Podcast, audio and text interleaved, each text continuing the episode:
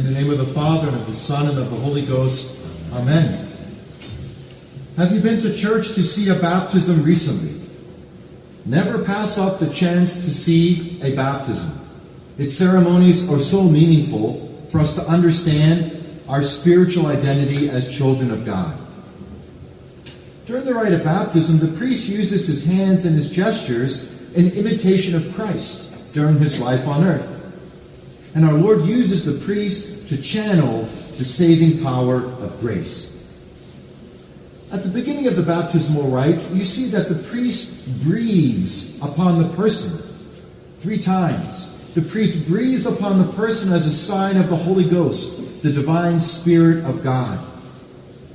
Just as God breathed his divine energy into Adam in order to give life to his body, so does God breathe spiritual life of grace into the person through the priest who acts as God's instrument in the sacrament of baptism.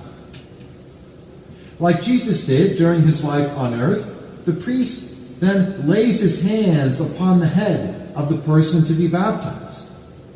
And this laying on of hands is an outward sign, a visible sign of the inward spiritual power of grace which is being conferred at that moment.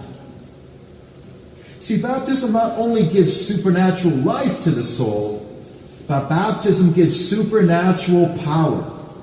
Supernatural power, supernatural instinct, and joys, which we commonly identify as the virtues, gifts, and fruits of the Holy Ghost. And these supernatural powers help us to do what is impossible to human nature alone. The three most important of these powers are the theological virtues of faith, hope, and charity, which are given to the soul in baptism. By faith, we are empowered to believe everything which God has revealed. That God is the eternal community of the Holy Trinity, Father, Son, and Holy Ghost. That God became man in the person of Jesus Christ, the Son of Mary. That Jesus Christ, the God man, suffered and died for our sins. That Jesus Christ is now, right now, present, really, truly, actually, and substantially right here in the Holy Eucharist, this blessed sacrament of the altar. To believe that the church is founded by Christ as our road to salvation, and that the visible head of this church is the Bishop of Rome, the successor of St. Peter, whom Christ made the rock. So that what, what the Pope officially teaches the universal church in regard to faith and morals is the teaching of Christ himself. Through the virtue of hope, which we receive in baptism, we receive the power to believe in these divinely revealed truths. And then by the theological virtue of hope, we are empowered to trust, and to trust with confidence that we shall obtain all good things promised to us by God. Through hope, we, we can trust that we will never be without the light and the strength we need to fulfill the will of God. That no trials that God send us will be greater than we can bear with His grace. And through hope, we can trust that heaven is ours as long as we cooperate with God's grace.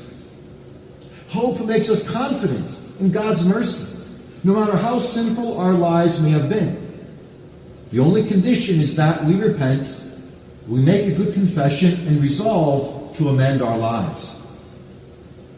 And through the theological virtue of charity, we are empowered to love God above all things, and to love God more than ourselves, to love God even and especially when He sends us sufferings and crosses. Charity received in baptism gives us the supernatural power and capacity to do that to love God in all the circumstances of life, no matter how demanding His love may be. By charity, we are empowered to love others more than ourselves, and to love others even as Christ has loved us by suffering and dying on the cross for love of our neighbor. Also, the supernatural virtue of charity gives us the power we need to be able to love others for love of God. And to love those people, no matter how difficult they might be, to love them constantly, patiently, and generously, beyond all human power and expectation, because they, like us, are called to supernatural destiny in heaven. So these are the main supernatural powers given to us through the ceremonies of baptism. And every day, you should pray that these virtues and supernatural powers within you are stirred up, that you make good use of them, because they will give you the power to overcome every obstacle, every single obstacle on your path to heaven.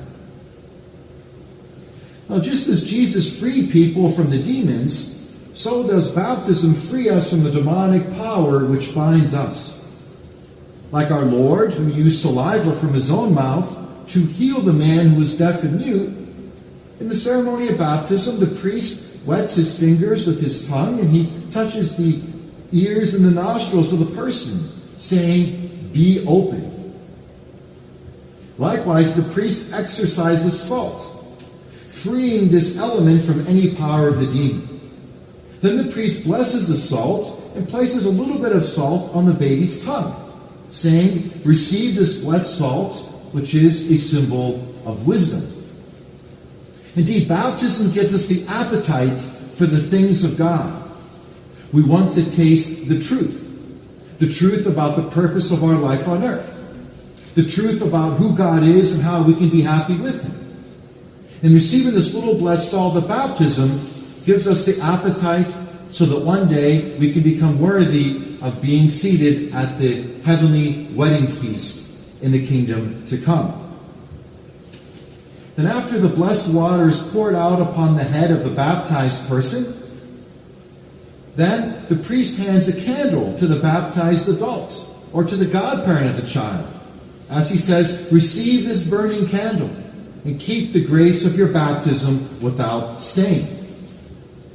In that moment, we receive the mission to live and to act as children of light. And that grace of baptism within us is that light which will overcome every darkness we may encounter on our path to heaven. And then finally, a white garment is given to the baptized. That white garment is another sign that the soul must choose to remain in God's good grace and reject the stain of every sin. And that white garment is also a reminder of our future, that our body will rise again in the general resurrection on the last day, and that body will be rejoined to the soul. And this risen body will be glorified, it will shine with a certain light, that risen body will be restored from its defects and it will be able to move about at the speed of thought without hindrance. So that white garment reminds us that one day we will be in heaven by God's grace and our body will share in the reward along with our soul, the reward of all that we've endured during life in fidelity to that call of living as baptized Catholics. So, dear friends, on this feast of the baptism of our Lord, let us no longer take for granted all these gifts of grace that we have received, but let us understand our dignity as children of God, and let us do nothing to compromise that eternal reward which God has destined to those who faithfully fulfill the call of their baptism. Amen. In the name of the Father, and of the Son, and of the Holy Ghost. Amen.